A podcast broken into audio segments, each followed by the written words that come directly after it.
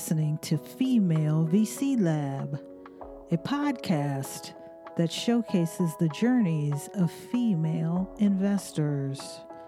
My name is Barbara Bickham, and I am an award winning CTO and VC that teaches companies and investors about emerging technology. I am sitting down with female VCs and investors to talk about their funds, how they invest, and how they make an impact.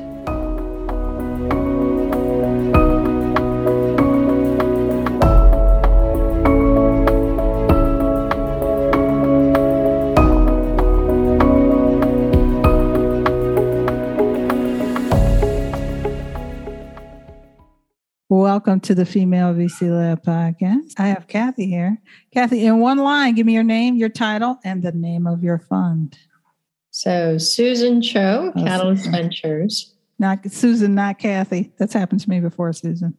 Oh, that's right. You're thinking about our wonderful PR person. Yes, I was. You're a wonderful PR person. Susan, what inspired you to become a, a venture capitalist or an investor? I was never wanting to be a venture capitalist. I seem to always happen into roles more by the things that I'm attracted to doing, right? Whether it be a CEO of a venture backed company or a corp dev person for a publicly traded tech company, I'd be a little afraid of people like that who are like, I want to be a CEO or I want to be a venture capitalist. It's, I guess there's nothing wrong with that, but it's the ability to take the lessons I learned from my venture backed companies and mm-hmm. share it with startup founders. And sometimes, hopefully, be able to shield them or help them from the dumb mistakes that I've made and also maximize the opportunities, of course. So wonderful. So, what is your thesis and what is the motivation or the impetus behind your investment thesis? So, right now, in the past probably five, six years, I've been focusing a lot on digital health. And in a broader scope, has always been to leverage data to optimize operations that are mm-hmm. repetitive mm-hmm. and free up the human soul from being a machine. Yes. And having been a research analyst or financial analyst, there are things that you go, gosh, I'm asking the same questions over and over by Google or different search engines and resources. Why could we not automate this? So that's right. an approach that I've had overall. But digital health, because as many people know, even prior to COVID, there's less people talk about health equity, but Health equity comes from what? Access to high quality caregivers mm-hmm. and even the doctors themselves having access to peers in their specialty areas yes. that can near real time collaborate so that they can deliver higher quality of care. So that's where yes, agreed. Yeah, so that's the overriding, I think, driver of investment. And then at the same time, we do invest in fintech and some enterprise companies. I call them repeat offenders. I've been at this for nine years across about three funds. So we have awesome. repeat offenders across other companies who come back and say, Hey, I have this idea. And that's so begins, right? That's awesome. I think that's great. You have some. I like how you call them repeat offenders. Because it is. At least they trust, like they trust you to come back, and I would say it's an honor to, for them to want you back on as a repeat uh, offender yourself. So that's always. This awesome. is true. This is true. I do like that. So wonderful. What are you currently learning or listening to or reading these days? I read a lot about the macro economy because some of our for a couple of reasons some many of our companies that are in the growth stage they are either fundraising or probably in that pre-ipo or exit stage in the next 24 months or so. And so broader context of the economy is important for that. 100%. And then, and then second is and what do i mean by that? Inflation monetary policies, all Yes. of that affects equity values as well as Mhm. the ability and desire for investors to either invest into the next round or the valuation at which they'll be supported. So Yep. that's a, a top of mind, definitely. And then because of the focus on digital health or fintech and enterprise, I do read a lot about either tech companies and Mhm. their applications. So, for instance, recently on the the BBC, I read about how people are using AI and gaming to help with ADHD and Hmm. depression because Oh, there's interesting. yeah. And so the physiology of the brain and the responses to stimuli, however it may be done to the brain, is something that people have been able to map. And now they're linking it to gaming dynamics to help with focus, increasing focus of ADHD children. Or they're trying to help with depression, which post COVID, I can't say post COVID, we're still in in the thick of it. But basically, I think it's a good use of data and digital health. So I read Yes, at the macro level and micro level as well. And of course, who's funding what and Yeah, what. we're all tracking that. Who's funding what? Who's raising funds? Where are funds going? Yeah. Things of that nature. We all Yeah. look at that.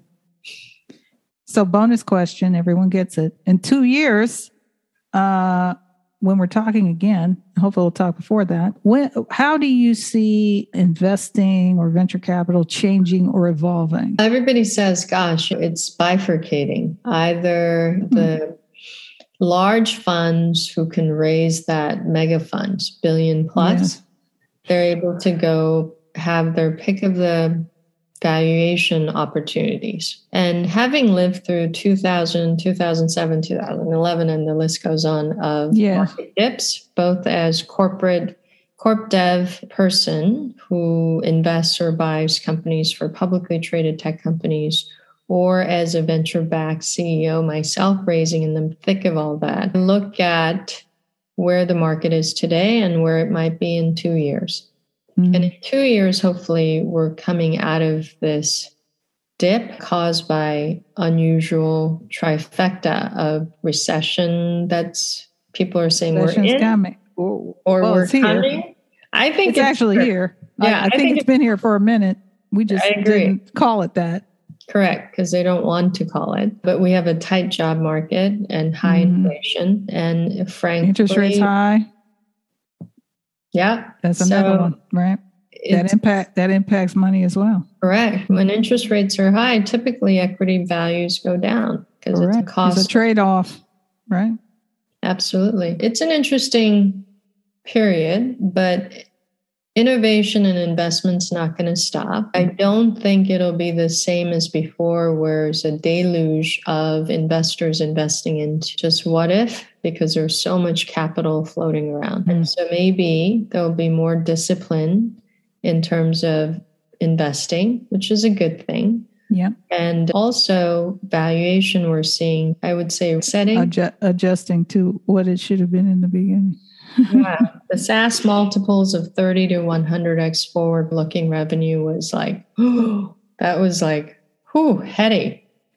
And Well, I'm not it was, saying you know, currently- it was uh, it was a ga- it was a bet, just any gamble bet, right? Were you doing a poker bet or a blackjack bet or a roulette bet? What are you doing? agree. Early stage investing is a bit of roulette table, Correct. It's roulette, right? Maybe you hit it, maybe you don't hit it. except that But we you can't know- make it like poker. You can't make it like poker. There's some mitigation, risk mitigation you can do.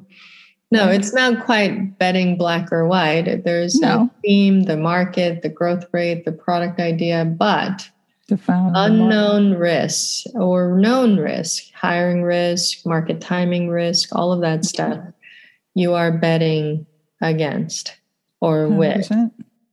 100%. And so in two years, where would we be? I think there would be even more tightening of how investments are done. And two, as people are saying, there's more focus on how do you make revenue and when is your estimated break even point for growth stage companies? Gee, that's, that's revolutionary. I feel like that's revolutionary. I know that's happening, but not really. I actually believe like you, you should have some revenues. That's one of our philosophies. Yep. Uh, especially I, I believe you should have revenues because that's a non-dilutive way of actually holding off the venture capital for as long as possible. It's you mentioned non-dilutive, and I am a big believer that you have to have diverse sources of funding. Even 100%. Even the way you manage your AP and AR, especially in enterprise, right? 100%. You have abilities to do that. So some of our companies are doing that, mm-hmm. encouraged and actively being supported to do that. And in terms of the venture itself, venture business, I hope to see more of the younger generation of women going into more senior roles of investing. Okay. And second is, and how that happens, I don't have a roadmap, but definitely seeing more people. Just more females have to start funds, or if you were an operator, come out, you start a fund. If you're on boards and you see these things, maybe you can come out and start a fund or be associated or affiliated with a fund. Yeah. Many ways to do that. So, trying to help with that, even in our little fund of three people full time. But well, it's it's a thinking, right? Like it's a way of just doing the business that way. If you're intentional about it and that's just how you do it, it's normal to you. It's not any different than anything else, even if it's just a few of you. Yeah. So there's that track of thinking, mm-hmm. so how you invest, which I just referenced in terms of more tightening and focus on business model and whatnot. Business model, revenue model, break even. Yeah. yeah. I think in consumer is a little different. There is a go for broke growth and then that's a uh, harder that's a harder that's a harder growth path because right the marketing dollars and the ability to gain someone's attention and the brand building required is a lot Absolutely. unless you just get lucky that can happen but right if you're really trying to take on like a consumer brand or be like more consumer based brand yeah that's hard starting from zero it is it is. And so i think in terms of the fund business itself will there be more huge funds and then is groups of more industry specific funds, maybe, but also they are becoming, I think, more enlightened about what kind of support or types of investors are out there and they want because there's so many blogs, podcasts, and whatnot. And that's true. As we're seeing more operator, more supportive type of investors, will be prevalent, I hope. Yeah, that'd be great. We'll see. Two years, not too long. It's already happening. So I Yeah, it's happening. But is it happening fast enough? Is the speed of it happening? I want to say is it a fad, but right, like how yeah. sustainable is it? How sustainable is that in the long run? Because you're competing against the mega fund and then the expectation is for you at some point to become a mega fund. But does that make sense? Maybe and maybe not, right? Like, well, you look at Benchmark or Union Square, have right. they raised mega funds? And I remember Gurley, Bill Gurley, always saying the optimal size, and even August Capital way back used to talk about the ideal size of fund if you had three to four investing partners is about two to 200, 250 the period of deployment and the ability to return high returns right yeah high returns being what three four five x five x back in the day yeah yeah that was so good. basically i think that's where we're shooting for and it looks like it's materializing across the three funds that I've either co founded or founded. And the next question is, and then what? Right? Because That's the next question. And then what? You have the fund three at this size. Do you stay at that size? Do you go bigger? Do, do you now become a mega fund? Do you want to become a mega fund? No, I think you know? there are different people who are good at being mega fund stewards of mega fund. I agree. It's a lot of powder to put out. That's a lot of that's a lot of money to put out. A billion dollars. That's a, like that's a lot of startups. That's I mean, a lot. That's of, a lot of startups, right? That's not a few. That's a lot of startups. I think Um, if you look at the types of companies to work with, early stage companies require more than capital. Yes, They agreed. require a lot of handholding, strategy, updates, hires, partnerships, fundraising. Customers potentially, they may need everything. They may need everything. They do need everything, and you can't find a successful company. You have to work with them. True. you're going to do that, even with three to four investing partners, your attention span is so limited, anyways. That's true.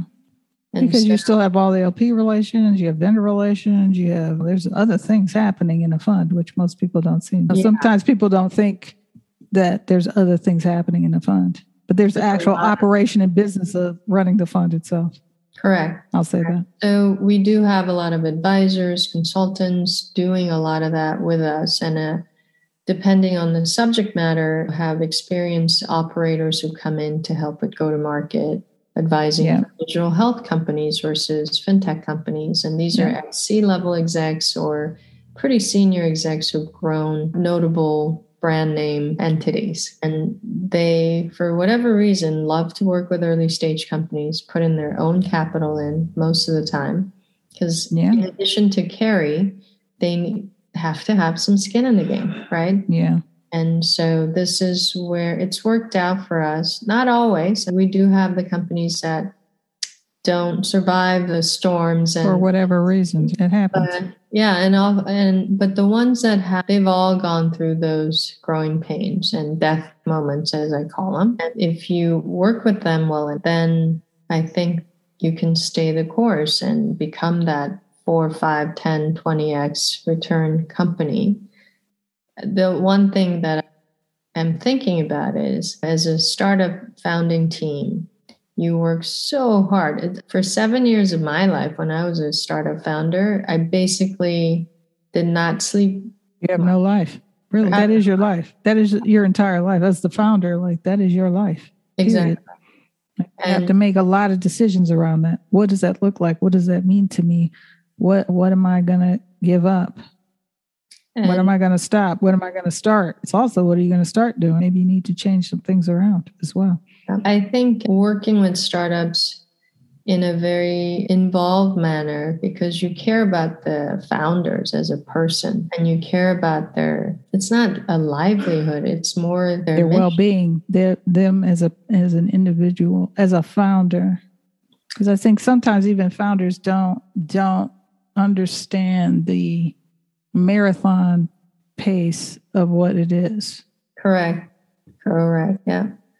And so a lot of times there or rather there are times when we've had early stage companies be offered, I don't know, 50, 60 million dollars to sign mm-hmm. with back of the napkin, pencil out. Guys, you just raise a note. You know what this means. We don't have equity. So you can give us like one, one and a half X, whatever the liquid pref, if there is any. And you could keep the rest. If you raise equity dollars, that means you're going to getting diluted. you're going to have to exit at this price versus the Mhm. 60. Mhm. But that means another three to four years of your life working like this. Sure. Is that what you guys want to do? I've had those discussions several times with the teams. And so that I can look at myself in the mirror and go, okay, at least I told them and they chose. I'm glad you brought that up because I think sometimes founders are going for that big, I'm the unicorn, I'm the billion dollar exit. And they don't really look at what you said, right? There's a number here, and maybe it's 60, maybe it's 50, maybe it's 100 million, right? Decent exit. You guys got decent money out of it.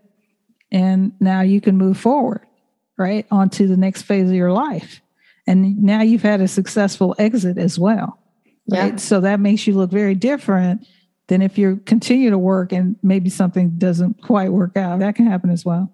Yeah. So like there there is a configuration or thinking that can happen around founders where it's really you need to ask yourself the questions if these kind of things happen at these points, what does it mean? What does it look like? And how different is this going to be for me than if I continue go- going? Absolutely. And think I didn't get that as a founder and mm. think because of my finance background, I knew. And but I think that the reason why I do that is to build trust because these are usually smart founders. They may or may not have smart legal counsel around them. And at some point they go, wow, nobody explained this to me. Oh, but my well, investor could have. But they didn't. And so this way, I think it's one of the ways that you have to be very transparent. And that from an LP point of view, might be like, why would you explain that? Because if you get a reputation as being rapacious, you probably won't get the repeat offenders. True. True. And also, when it's time for liquidity, they may not treat you so well even if you have that's true as well because if you were holding something back like that you're right it may it, it may come back to haunt you later. It will it will. And, and plus it's the right thing to do but i think for those who are looking at it from a pure financial transactional perspective that's what i would say. But it is a it's all a transaction right? It's not solely your transaction. There's many people in the ecosystem that you're creating as a vc that that transaction impacts the founder, the LP, you as the GP. Maybe you have other people in there, right? Like venture partners, who knows? It impacts many people. So, like you said, it's almost give them the option. If they take it, they knew at least they knew and they had they made an informed decision. Yep. Right. Yeah, That's we, we labored this point, but I think it's important because it goes yes. to the trust and then I think integrity factor in the industry. I think a lot of people don't discuss this enough. There are points at which, you know, and even founders need to think about it. Even founders should be thinking about, hey, they should be asking. And I think if you don't know, sometimes you won't ask if you don't know. That's it. Yeah, and I've made mistakes in the past. I'm not perfect, but I no. think this is where you try to think more intentionally about how you act with or interact with the founders and also reverse if there's a negative action. So yes. where a founder may pose a m&a as a acquihire at 40 50 60 and yeah. it went from a m&a to a acquihire. Mm-hmm. how to deal with those two right? Yeah. I think it goes both ways to your point. But it's an informed decision with data in essence. So that's good. That's good. So, how do people contact you? Like I said, I think after almost nine years, plus being in tech about 25, there's advisors, past founders or teams of, of companies, or other investors. But usually it's more the founders and other team members who contact me. Awesome. Thank you very much, Susan Choe from Katalyst Ventures for being our guest on the Female Lab podcast. All right. Thank you. All right. Thanks so much.